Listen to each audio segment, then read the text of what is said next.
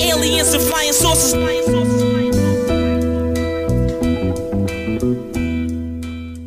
This is all an illusion. Hey, welcome to the 131st episode of Two Writers Slinging Yang. My name is Jeff Pearlman. I'm a former Sports Illustrated senior writer, former ESPN columnist, and the author of multiple New York Times bestsellers. The music you're listening to is Croissants from the great MC Whiteout, and this podcast is an ode to writing in all its forms, from sports writing screenwriting to political analysis to Mad Magazine essays to whatever genre I'm thinking of. And after a week of inappropriate pornographic writing talk that I'll never live down, we're back on the right track. Today's guest is Steve Politi, the veteran Star Ledger sports columnist and truly one of the best newspaper writers in America. And today, we're going to delve deep into two of Steve's latest pieces.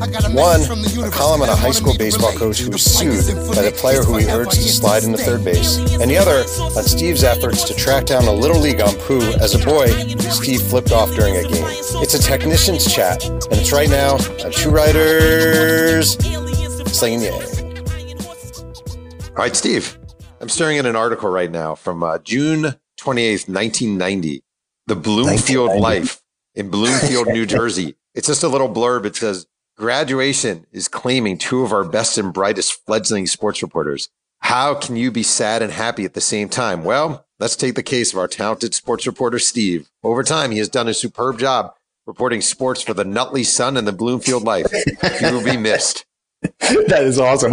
We're- we're- you must have some pretty powerful archives to find that thing. That's great. Yeah. that was Um, my first job, the Nutley Sun. I was uh, 15 years old, making a solid four bucks an hour to write about uh, the Maroon Raiders and their sports exploits. So yeah, that was fun. Wait, so that was actually you were in high school and you were writing for the Nutley newspaper? I did, yes. I, I this is how the you know this is how the career started. It's funny. I, sometimes I wonder if like I had gotten a part time job in like a you know like a neurosurgeon's office or something, if it would be different. But no, I got a you know I got a job of writing writing stories for four bucks an hour for the town paper and covering the teams when I was yeah I was junior in high school. I had no idea where we were going to go here, but did you know what the hell you were doing at all? Do you look back and do you think that's not bad for a 15 year old? Or do you look back and think, oh my God, that's really Oh, bad? it, is. It is just tragically awful. But I think it. I mean, like I read some of the stories. Like you know, of course, the soccer the soccer team was ready to kick it into high gear, and you know, tennis was going to serve up a winning season. I was like, oh my goodness, this is some good stuff. I was dealing out to the readers of the Nutley Sun back in the day, but.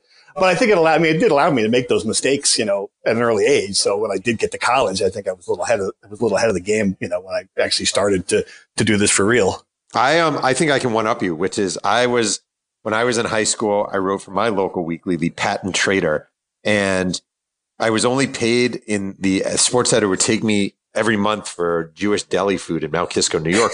but the best thing was I ran as a freshman. I was a walk on on the University of Delaware cross country team. And he used to write about local athletes. And he said to me, just write your own story and we won't put a byline on it. So there was an article, Pearlman takes his talents to Delaware, written by me in the past. That is awesome. I swear, I'm not lying when we, I did, I would do the same thing. I was on the golf team in Nutley High. And so we, I would have to write a story about the golf team and I would like, I would quote, I would quote my friends and quote myself. I mean, ethically, this was not really a good start to the career doing so, but I don't, I mean, how would people, how would people possibly connect, connect the dots that all of a sudden, oh, there's a byline by this kid. No, now look, there's a story about his exploits in the Nutley High golf. I'm sure they, I'm sure no one caught on for you either in Delaware. I'm guessing No. that was, yeah. I also think the better question is, I mean, I think it, it was a fair ask for both of us because otherwise, who the fuck is going to write about us? Yeah, we have to do the heavy lifting. It's on us. Right. Yes, that that is so true. Absolutely. To this day. You know, but before I, I really want to dive into two of your articles, but I was actually thinking that you are a unique bird in this day and age, which is you have 21 years at the same shop. So you've been writing 21 years for the Star Ledger at a time when nobody stays anywhere and where people bounce around and when obviously newspapers are closing and blah, blah, blah. How have you lasted two decades at the same place? Yeah, I just kind of I've just kind of stayed standing standing in place when all, all hell is breaking loose everywhere around me. Yeah, I mean it's funny. I mean this is you know, and this is kind of you know the job I, I when I grew I grew up delivering the newspaper, and it was a job I wanted as a kid.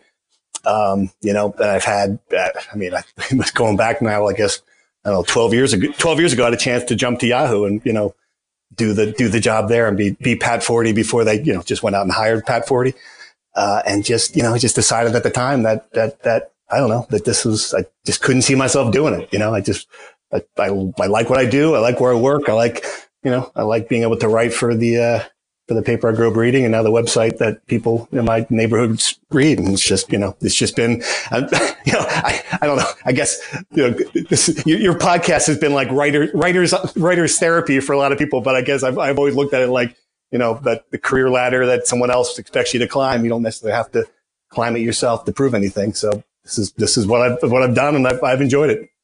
That's interesting. Is there a moment in your career, maybe the Yahoo moment was that moment where you know, I feel like we all have these times when we're climbing and or when, when the climb is really appealing and it's all about having a high profile byline or having access to, I don't know, book deals or whatever, Sports Illustrated ESPN or Yahoo or like, was there a point in your career where you sort of acknowledged to yourself, I am happy being here and this is who I am and this is what I'm going to do. And I don't need to be overly ambitious as far as always looking for the next place. You know, I, it's funny. I don't know if I if I made reached that decision before I realized I reached that decision. Does that make any sense? Like, there, yeah, know, there were there were a few years after I, you know, I, I, decided not to do the Yahoo thing, where I was like, ah, oh, shit, you just you didn't do that because you were scared. You didn't do that because you thought you were going to fail. You didn't, you know, you didn't want you didn't want to test your limits. Um, and it just took, you know, it took a little while afterward for me to realize, like, you know, hey, I'm, you know, I'm very glad that that didn't happen. That, that I'm, you know, that I, I am, I'm happy, I'm happy doing what I'm doing. And there's something to be said for being happy and for, you know, for, for enjoying and having your career in the proper context of your life and, you know, being home for dinner now with my kids and having, you know, having a job where I can set my own hours largely. And, you know, there's, there are a lot of things about it that, you know, when you put it in perspective and you're, you're, you're about my age now, when you put it in perspective of your 46 year old eyes as opposed to your, you know, 32 year old eyes, it, it really makes a big difference. I actually said to someone recently, you get into this business and it's all about, I get to write sports and I get to cover interesting events. And then one day you're the only dad dropping your kid off at his class, or you're the only dad going to your daughter's water, water polo game and you're surrounded by the mothers and you're the only dad and you realize that the benefits of this job far outweigh covering a World Series. Oh, absolutely. There's no question. People, I, I speak at, I speak at journalism classes all the time and you get, you get that question like, what is the best part of your job? And I answer, I work at home. and they'll look at you like, mm-hmm. uh, I thought you were going to say you get to meet the athletes. I'm like, no, that's not really in the top 10 at this point. For, yeah, point for me.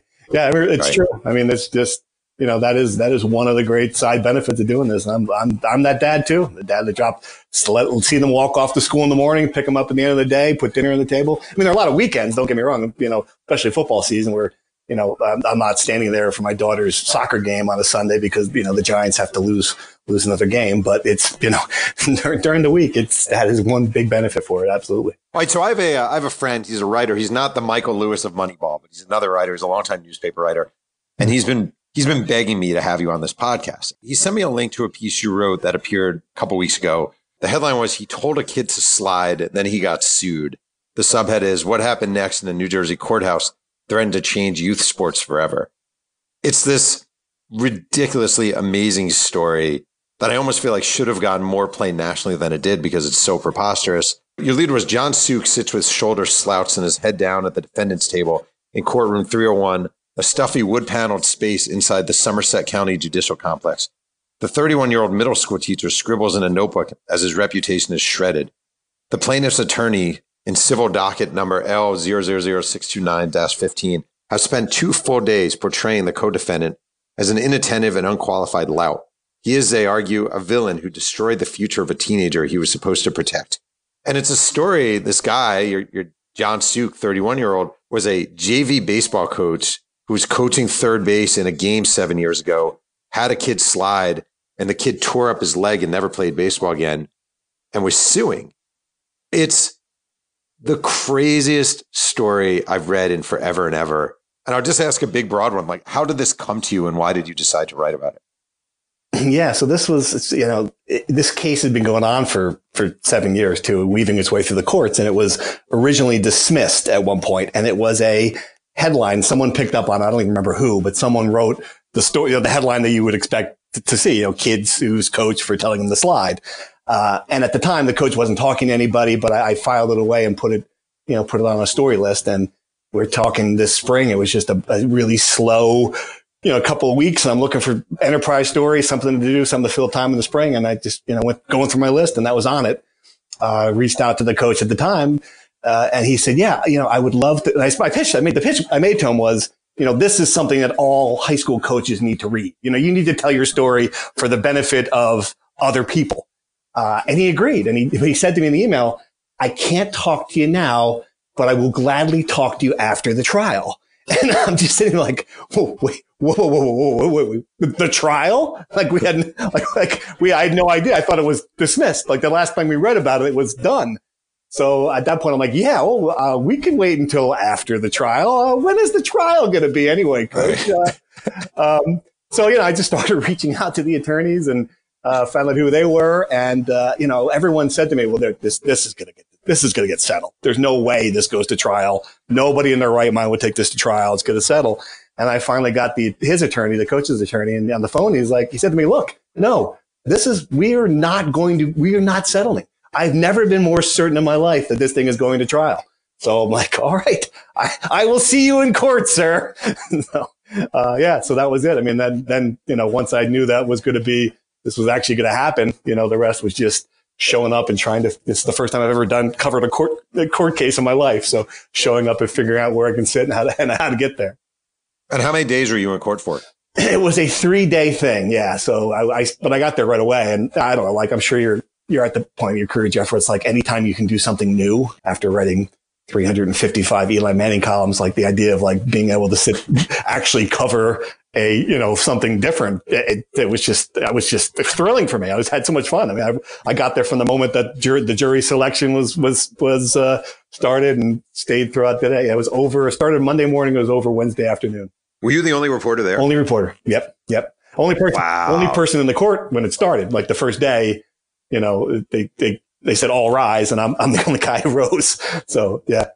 My favorite moment, one of my favorite moments in journalism is when you know you're alone and you have something great because it doesn't happen that often. It's very rare. Yes. And that was, you know, that was part of the, uh, what also made it exciting because you, you, you, you know, I knew that I would have my time, I would have time to tell the story properly. I didn't have to, you know, rush out. In this day and age, we're constantly worried about, you know, getting it first, getting it up first. And I, I knew when I didn't see anybody there that we could, you know, spend some time with the story and, and do it the right way. So what are you when you're sitting in the court? what are you looking for? What are you paying attention to? And what are you actually thinking about as you're hearing all that? Like, do you feel like you have to keep an open mind or do you enter this with the idea this is utterly preposterous and I'm, I'm wed to that idea? Uh, I came in, I definitely had that idea in the back of my head when I started, you know, like it was one of those things where I'm, I'm going to go here, I'm going to crack, you know, I'm going to crack 15 jokes and it's going to be, you know, this is going to be a, a funny story, but it really did you know, sitting there in the court, the, first thing the judge says is, I hope to the jurors, I hope you'll keep an open mind. And as I'm listening to the testimony, yeah, I mean, it was, it was hard not to keep an open. You know, the kid suffered just a catastrophic injury. You know, his ankle broke and he had five surgeries on it and he did this, never played another game in his life. This is his first baseball game. So imagine you think you're, you know, you're a hotshot athlete at, at high school and you show up for the baseball team and everyone thinks this is the beginning of a great career. And that's it. It just, you know, he never played again. Uh, so it's a tragedy for the kid and, and for the father. I mean, the father was there. He saw it happen. I think he he said he had nightmares about it. So yeah, I mean, the, the initial, the initial reaction is, of course, this is crazy. Who sues their coach? But, you know, when you're there and you're hearing their, the story and how it unfolded, it's hard not to, to feel for them. I think I would have fallen into the temptation of making fun of the whole thing as a farce. And I think I would have done stupid one liners and cracked on it. And you didn't do that at all. Like you actually took this, you wrote this with a seriousness. Um, and I wonder how much of that stems from the fact that like you're watching this kid whose sports career was kind of devastated and there's some there is some legitimate sadness to that yeah no that's exactly it and and the goal of the story was for me to you know and I, I went back and forth. Am I going to be a character in this thing? You know, it was like first person or not first person, and ultimately decided to do first person because you know I wanted people to sort of feel like I felt as sitting there watching it. You know, I mean that was that was kind of like you know uh, and that's how I felt as I'm watching this thing. You're like, first you feel like, oh, this is this is this is crazy. This is BS. What what the hell are we doing here? Then you're like, oh, this is awful for the kids. And then I had the the real the real crazy moment where I'm like, oh shit, the coach is going to lose this case. I mean, there's like this real moment when you realize, like, I just assumed these lawyers were, you know, ambulance chasing uh, nobodies, but they, the, the, the, the lawyers representing the, the athlete were like really good at their jobs. And it became evident immediately that there's a reason that this was in court at all. It's because they, you know, had, had won the appeal, appeal successfully, had argued the case perfectly. Uh, and, you know, I thought for a while there that they had done no- enough that some of these jurors were going to look at this and go, you know, they might have a point. I really love this story. He wrote, uh, he reads Suk's dep- deposition testimony from three years ago when the coach said a slide was safe anywhere from outside of two feet.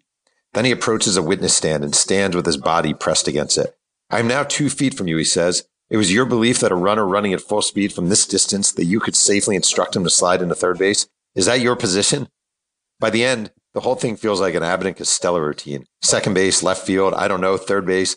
And I start to wonder if the jurors can follow the details. It has become a classic he said, she said case, or he slid, she slid, with the word of a father and son against that of a coach. It's so freaking good.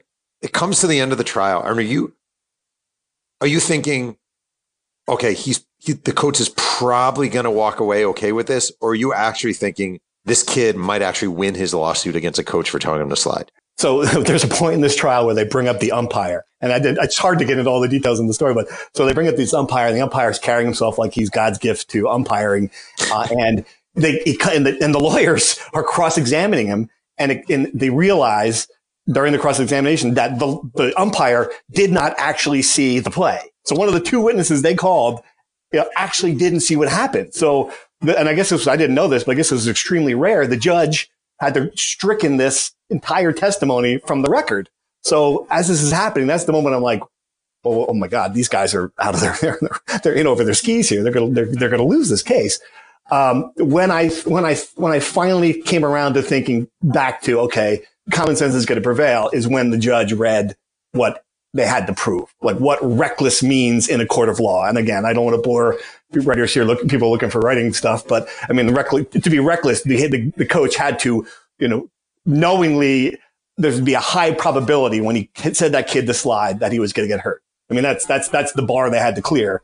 And it, as he's reading the definition of reckless, you could kind of see it on the juror's face, like, well, that's not, I mean, you know, that's not right. But he, he didn't know the kid was going to get hurt. You know, that you could kind of tell that it had gotten through to them at that point. The, the kid's dad name was Rob, and he wrote, he is convinced his own clumsy testimony doomed his son's chances to win the case. But it is a play at third base itself that consumes him night after night, and he figures it will for the rest of his life. I ask him, was this all fair, suing a coach? He says he's a business owner who would never file a frivolous lawsuit. He believes his son was wronged, that too many of the facts of what happened on the ball field didn't come to light in the trial. He doesn't lay all the blame at Suk's feet. He wants accountability from administrators who gave him the job without, he believes, enough preparation to keep his son safe. What about the next kid? Who would protect him? And then there's a quote, you have people just taking the extra $8,000 who don't know what the hell they're doing, he says. Somebody's got to be responsible and nobody is. And you write it with real sympathy for this guy. And it's kind of hard for me to have sympathy for the guy because I just think it's a total bullshit lawsuit. Were you feeling empathy toward him after, you know, he walks away, he lost, his kid never played baseball again? Were you feeling empathy or, or was there a part of you that was like, come on, this is just bullshit? No, I mean, it was real empathy. Yeah. And I think it, you know, they, they had gone through something really hard and deeply personal. And it was, I mean, it was, you know, it, there's no question it affected that kid and that family and impacted them and it impacted them for a long time. Um, you know, and it's funny that quote, I use that quote purposely because it's the one thing I heard from a lot of people that, you know, he's got a point in a sense because there are a lot of high school coaches who are taking the eight grand and like social studies teacher who, you know, never played a lick of softball in his life, but sees the opening and like, oh, I can just drive the kids to the park and, you know, set, set up the lineup card and put the bats and balls out and it'll be, you know, I'll make, I'll make some extra money. And that was the point he was trying to get across that there isn't like a, a, a standard that these coaches have to be held to. And I think what he hoped would happen would be that what everyone thought would happen was that the board of education would admit some wrongdoing and would, would, would give them, give, give them the money. But to their credit, in a lot of ways, the insurance company said, no, if we settle this case, we're going to have 20 more on our desk and we're not going to do it. So, uh, but to the big, to the bigger question, yeah, I did feel, I did feel a little sorry for him. To jump a little to process here. So you sit there, you go to court for your days, you have this piece, you interview everyone. Are you writing it as you go along? Are you jotting down ideas? Do you just go home and finally sit down one day and write? Like, how do you actually put this thing on, on your laptop?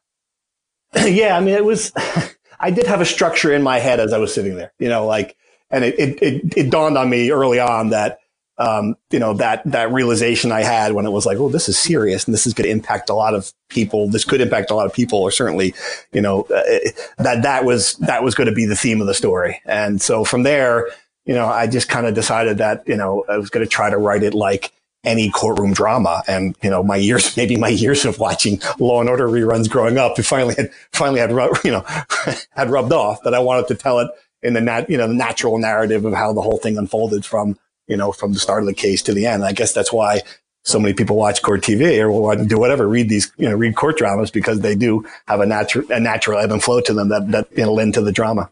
All right. So your lead is John Suk sits with his shoulder slouched and his head down at the defendant's table. What makes you start a story with that? You know, I wanted, to, I definitely wanted to be build the story around him. Like I knew that from the start that I, I told him that, that I was going to, that he was going to be the central character in this thing because I think that there are so many coaches and that's the, I, mean, I must have gotten 500 emails on this thing. And I would say half of them were from just from coaches. Like I coach, I coach a little league team. I coach, you know, I mean, a rugby team. It was just crazy the number of people who, you know, can relate to being him. Uh, so I, I was going to make sure that uh, you know, he was going to be the start of it. He was going to be the end of it. And every other detail, every other character that, that that's introduced is going to kind of be introduced around him. So, I mean, that was just, you know, and from there, once I, you know, decided, decided I wanted to start it with, you know, with him sitting there with his head down, I wanted to make sure when I ended it that there was going to be, and then he gave me the perfect ending which was him, you know, at the end of this whole thing, finally found out this is over. He's got a game to coach, you know? So it just, right. it just kind of made for a nice, I don't know, but the perfect uh, arc, I guess. I love that you, uh, in the second paragraph, you say the plaintiff's attorney, and then you say in civil docket number L 629 15. I'm a huge, huge fan of the car was a Toyota Prius with 162,523 miles. What is that? Like, what, how do you, I really am. I'm obsessive about that stuff. Um, absolutely. Yeah. I think you are too. Yeah. Why? More, I, like, what is it about that? The stuff? more detail that you can add to any story, I think it's just better. You know, it's just, uh, and people love, people love little details and love, love to, to, to do that. And I, I, mean, any, any, any great writer you've had on here, and, and I believe I've listened to a bunch of these podcasts, uh, are that way. You know, they just, just, they, they, they find the little things that other people might have missed and, and make sure they include it. And yeah, so, um, you know, and I scoured before this trial, I scoured all the depositions. I mean, I got, I got, I went in deep on this thing.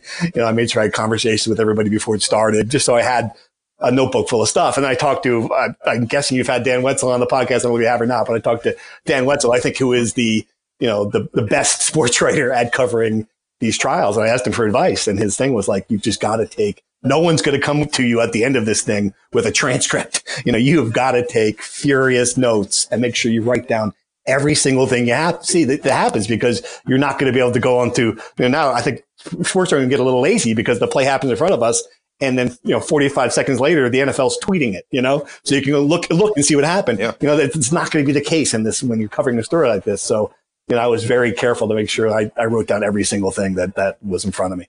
Wait, so you're sitting in the courtroom. You have a. Are you recording on a micro cassette recorder, or are you just writing everything in a notepad?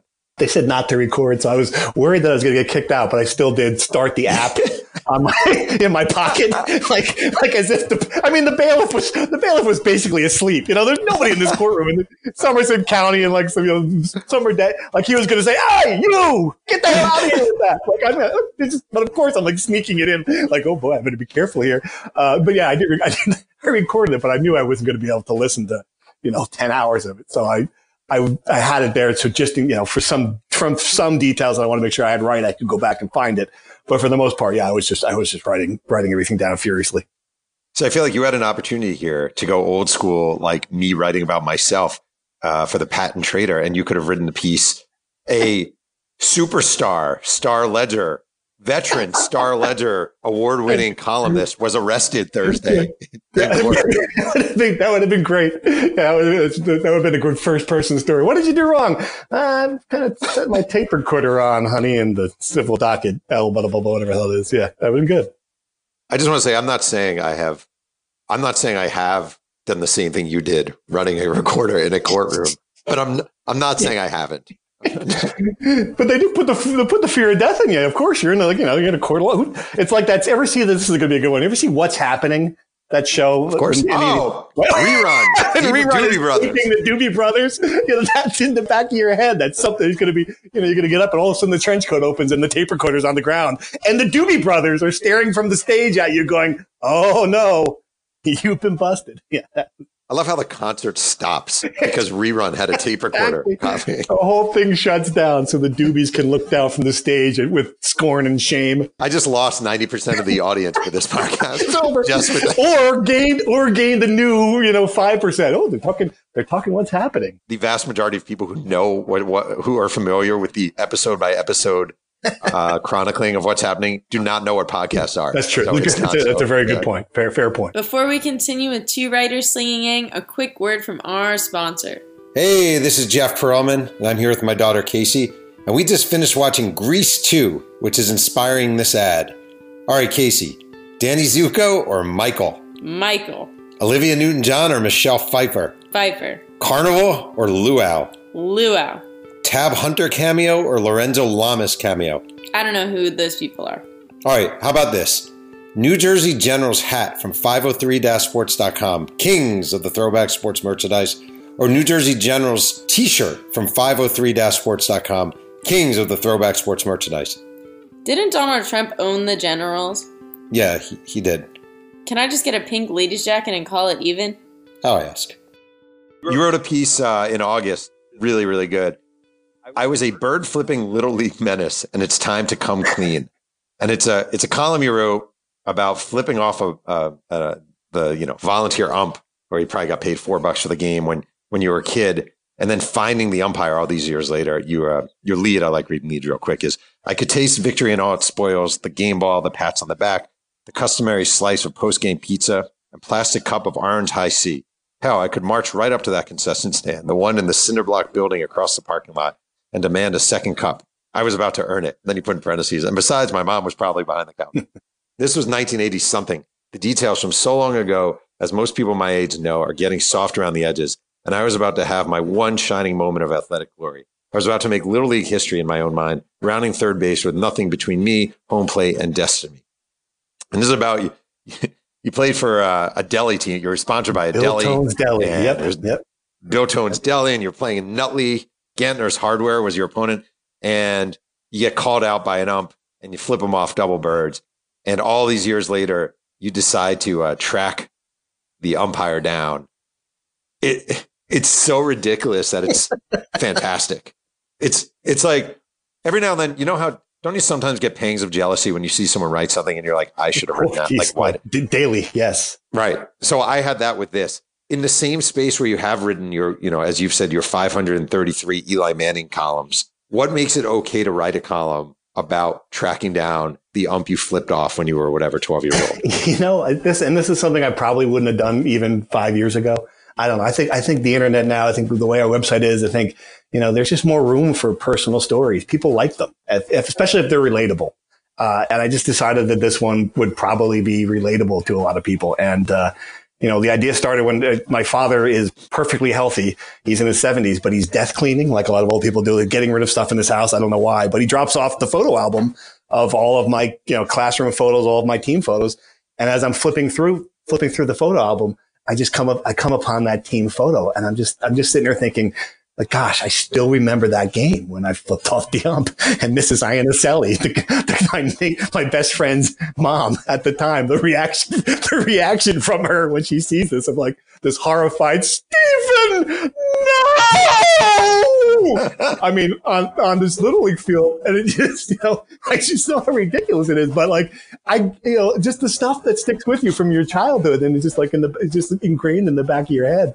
Uh, and I just didn't know how I, how I could possibly write about this. But then it just dawned on me, I wonder if I could find the ump. Uh, and so I just set out to, you know, I went on this long thing to, to try to try to find them. Yeah. I mean, I, I actually think I haven't talked about this much in this podcast finding people, the Yeah. process of finding Right, people, which obviously is, we're about the same age, is a lot easier now Oh, than it was when we started this business. It's Yeah. a joke. Right. I love when people complain that they can't find someone. I'm like, give me, give me four hours. I can pretty much find any human being It is planet true. at this point. Yeah. How'd you find Timmy Costa? How'd you go and find him? well, this, you know, this started with, I, stupidly, I should have started with social media, but I started by calling like, you know, some people who still are in the, just curious if they had records, if they knew who a lot of the umpires were, maybe somebody was the assigner back in the day. And it turned out the, the Little League had, the, the Little League actually had folded in with another Little League. So they had no idea what I was talking about. So that was a dead end. But then I put it on, I put it on Facebook and, uh, you know, didn't really get a response, put it on Facebook again and finally a girl who was on Gantner's hardware who I knew you know, I remembered her being on that team. Like this, again, I can't remember, you know, the, the guy I met yesterday morning at, but the bus, but for, for whatever reason, I know the roster of Gantner's hardware 35 years later. But anyway, um, so, like, so she says that, yeah, that's Timmy. I'm like, all right, that's great. Timmy who? Is like, I don't remember. All right, well, could you ask? Well, my dad was the manager. I was like, oh, great. Ask your dad. And, you know, the dad, the dad came back with Timmy Costa. So then I did like every archive search and like, I mean, putting the Nexis Lexis, all the, you know, every database search I could on Timmy Costa and Nutley and nothing came up because it was Timmy, it was Tim Coster. So that I figured I finally put on social media, like, does anybody know a Tim Costa? It would have been a little league ump.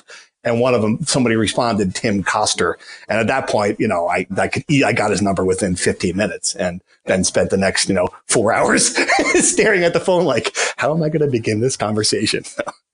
So how do you begin the conversation? Yeah, no, I, I, mean, I just, I had just started. It was funny. I, I said to him like, Hey, Tim, look, this is Steve Politi from StarLedger.com. This is going to be the most bizarre call you get all day. And he goes, Oh no, I know who you are.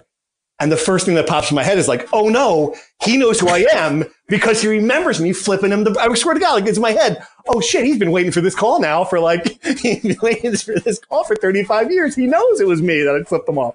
But of course, he, he just knew that I worked for the newspaper and I actually had done a story for the Nutley Sun, uh, second reference to Nutley Sun in this call on him, you know, I, and on one of his teams you know, 30 years ago. So he, he remembered, he remembered me from there. He did not remember the great double bird flip, uh, unfortunately, but, um, you know, it was great. And he was just, he just was the perfect, like you, your expectations as a journalist, like you're like, oh, what's this guy going to do? Is he going to play along? Is he going to be funny? And he was, he was every bit of both. Like he, you know, he told stories about other instances and, you know, he said he didn't hold it against players who, who do this stuff. It's, it's the parents who really aggravate him when some girls diving for a ball and the, the, ball pops out of her glove. You know, he was just really, he was like the perfect interview that, uh, and really made the story possible. Were you at all disappointed that he didn't remember getting flipped off? I was a little, I was a little bit, yeah. I was like, I was hoping that he would like, oh yeah, I do remember that was against Gantner's hardware, wasn't it? Um, but you know, but he, he, the fact, the fact that he did, I mean, you know, I, the fact he didn't really, I don't think it detracted from the story too much. Uh, you know, if he did, I guess it would have been kind of funny if he, you know, the other thing someone said to me, this is great. Someone said that instead of apologizing to him, you should have told him to fuck off again. and I That'd be great. that would have been a better ending. And I'm like, you know what? You're probably right. That would have been a better ending. But oh. You could have ended with, and he's still fucking wrong. exactly. That's it. Fuck you, Ganners.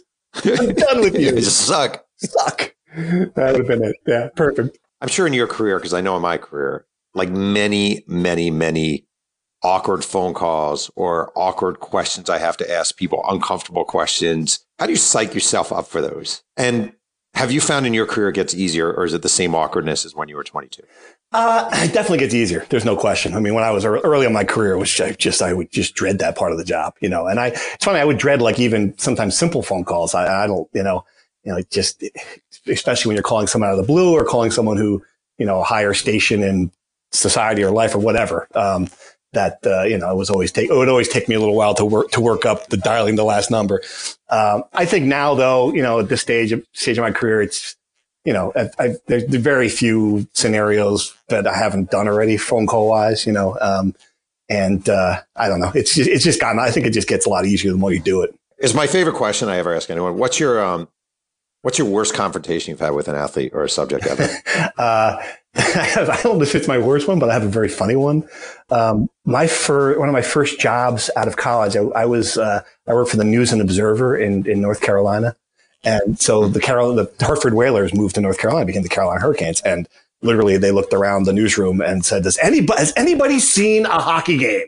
And I was like, "The one guy, yeah, I know hockey." So I became the beat writer for the, the Carolina Hurricanes, and you know, you know, early early in your career, and you guys have talked about this. You've had a great podcast with Gregg Doyel about this topic, but early in the career, you think you are the shit, and you tend to write things, overwrite things, take shots when you don't need to take shots. I was doing all of that and then some uh, again with this hockey team. And so I had written, there had a guy in this team called Stu Grimson, who was the Grim Reaper. Was I mean, that was his. You know, It's a great name. He was he was an enforcer, and he he you know. So he, he he was like a fan favorite. He played like 800 games or something crazy and scored like six goals. So I was there for one of the times he scored a goal. And I'd written in the story just like a throwaway line like Grimson, who scores as often as Halley's comet circles the sun. There's some some douchey, just total douchebag comment. And so, so the next, so then I'm showing up at practice the next day, and the goalie, this guy named Trevor Kidd, is coming down the stairs, and he sees me and goes, "Uh oh." I'm like, "What's up, Trevor?" He goes, "Oh, somebody's looking for you." I'm like, "What are you talking about?" "Oh, you're gonna find out."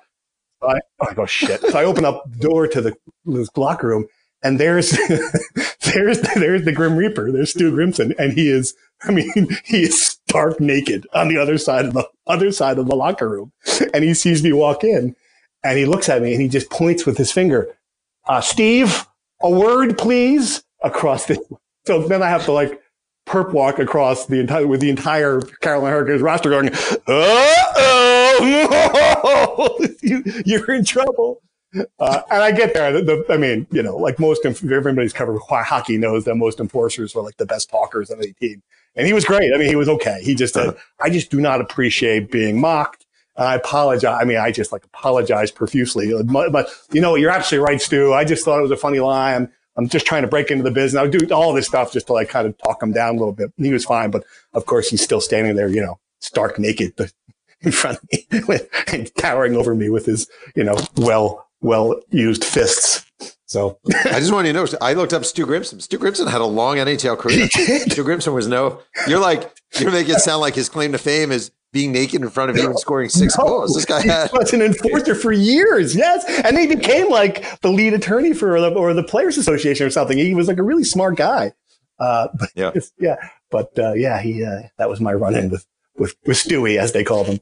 is there a good way, is there a good way for journalists to handle those sort of situations? I mean, we, you know, obviously I had John Rocker. We all have these moments Yeah, where like athletes want to kill you. Actually, you know what's funny? It feels like that doesn't happen anymore. Am I wrong on that? Does it, do those things even happen anymore? You know, I bet you it happens much less often. You're totally right because, you know, they're just not, I, I don't know, could, I could be wrong, but I just, I certainly don't think anybody on the Giants or any, any professional athlete is really reading the stuff we write closely anymore, or they're told not to, and they're certainly told not to respond. Uh, there's so much of it. That's the thing. You know, there's just so there's so much uh, available out there on, on the teams. There's so much online. They get it from so many sides now on social media too that I think the smart ones at least are no better than to tune out. I mean, that's not to say it doesn't happen. There's, I mean, there's been instances, you know, with the Giants a, couple of years ago, it was offensive tackle pushed one of the beat writers. I mean, it still, it still happens, but I think it's more likely to happen based on, you know, a contentious relationship maybe than it is based on something you wrote. Does that make sense? Like it's something like, you know, you- you've mm-hmm. been asking this guy t- questions for annoying questions forever. And now he's going to, he's going to confront you on it. But like the old days, I mean, you hear stories about like, you know, what the Yankees clubhouse looked like in, in, in the 1970s or something. I mean, that those days are gone. I mean, Kriegel was on your podcast and told a bunch of great stories about, you know, confrontations, but I, I think that that's unfortunately, that, well, maybe fortunately, those days are, those days are over. Do you feel like athletic relationships are over? Like, obviously, through the years, you've written a lot about the Giants. Do you feel like relationships between player and columnist, maybe the way it was when you were first writing about that team, is Daniel Jones Right. ever going to be like, be like, oh, hey, Steve, good to see you. You know, come sit down, let's talk. No. Or is that Right. just a dead idea? I think that, at least, I mean, he, I guess that Daniel probably knows the names of the, you know, the, the beat writers who are there every day in front of him, but, or maybe the, you know, if he did a profile of ESPN or SI or something that someone who, you know, eh, they spent a lot of time with, but yeah, the people around because they're always, and it's a, always a controlled atmosphere. And it's funny. We just like did like a, something in our office about, you know, finding good stories and finding good enterprise stories. And my advice was to like leave the locker room because there's just no, there's just no chance there anymore. I mean, you're just you're constantly surrounded by 50 people. There's a guy from the team recording every word that everyone says. You know, it's just, it's just really hard, especially in the NFL. And I, I've seen it a little bit in hockey that I've covered. Uh, you know, and in baseball, the guys don't want to be there at all. Um, so, it, you know, it, the, I just always find like the best stories for that reason are just not, you know, there's just, you, they don't start in the locker room anymore. And I think that's a, that's a big part of it. It's just hard to, hard to get access to these guys now. All right. Well, let me ask you then. Let's say um, they want to do, we want whatever, 3,000 words on Daniel Jones. Like Yeah. we want a 3,000 word deep dive into Daniel Jones. And you know you're going to, you know, you start in the locker room, you're going to crap cliches and whatever. In 2019, you're given that assignment. How do you approach it? I mean, I would start. I start from the edges. You know, I mean, I would try to find, and this is this is something we actually talked about this summer. We were going to do. Like, I would try to find the the 15 things that people did not know about Daniel Jones, and that means talking to.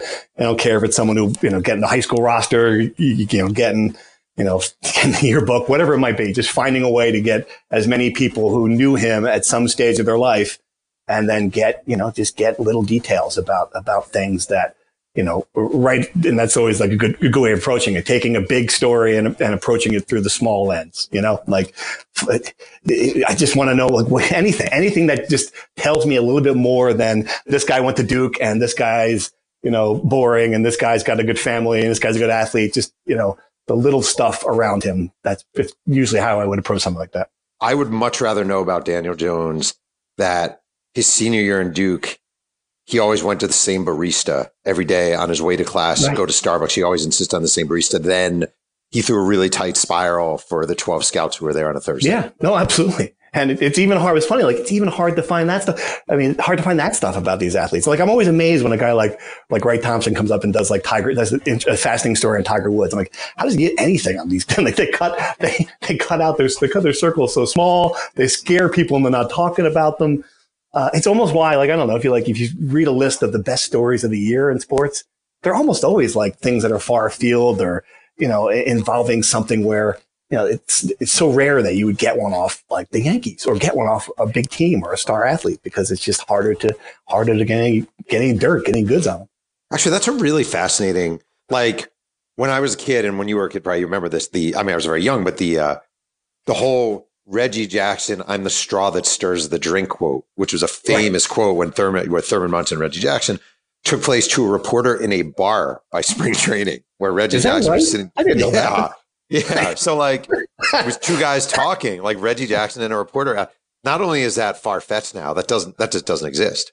Right. Yeah. That, that there would be an athlete who would allow himself to be near a reporter while consuming alcohol is almost, yeah, that, even that part is hard, is hard to imagine. Yeah, it's true. I mean, it's, it's sad. It's just, it makes the job, uh, makes the job harder, I think, for people who are covering teams and covering beats.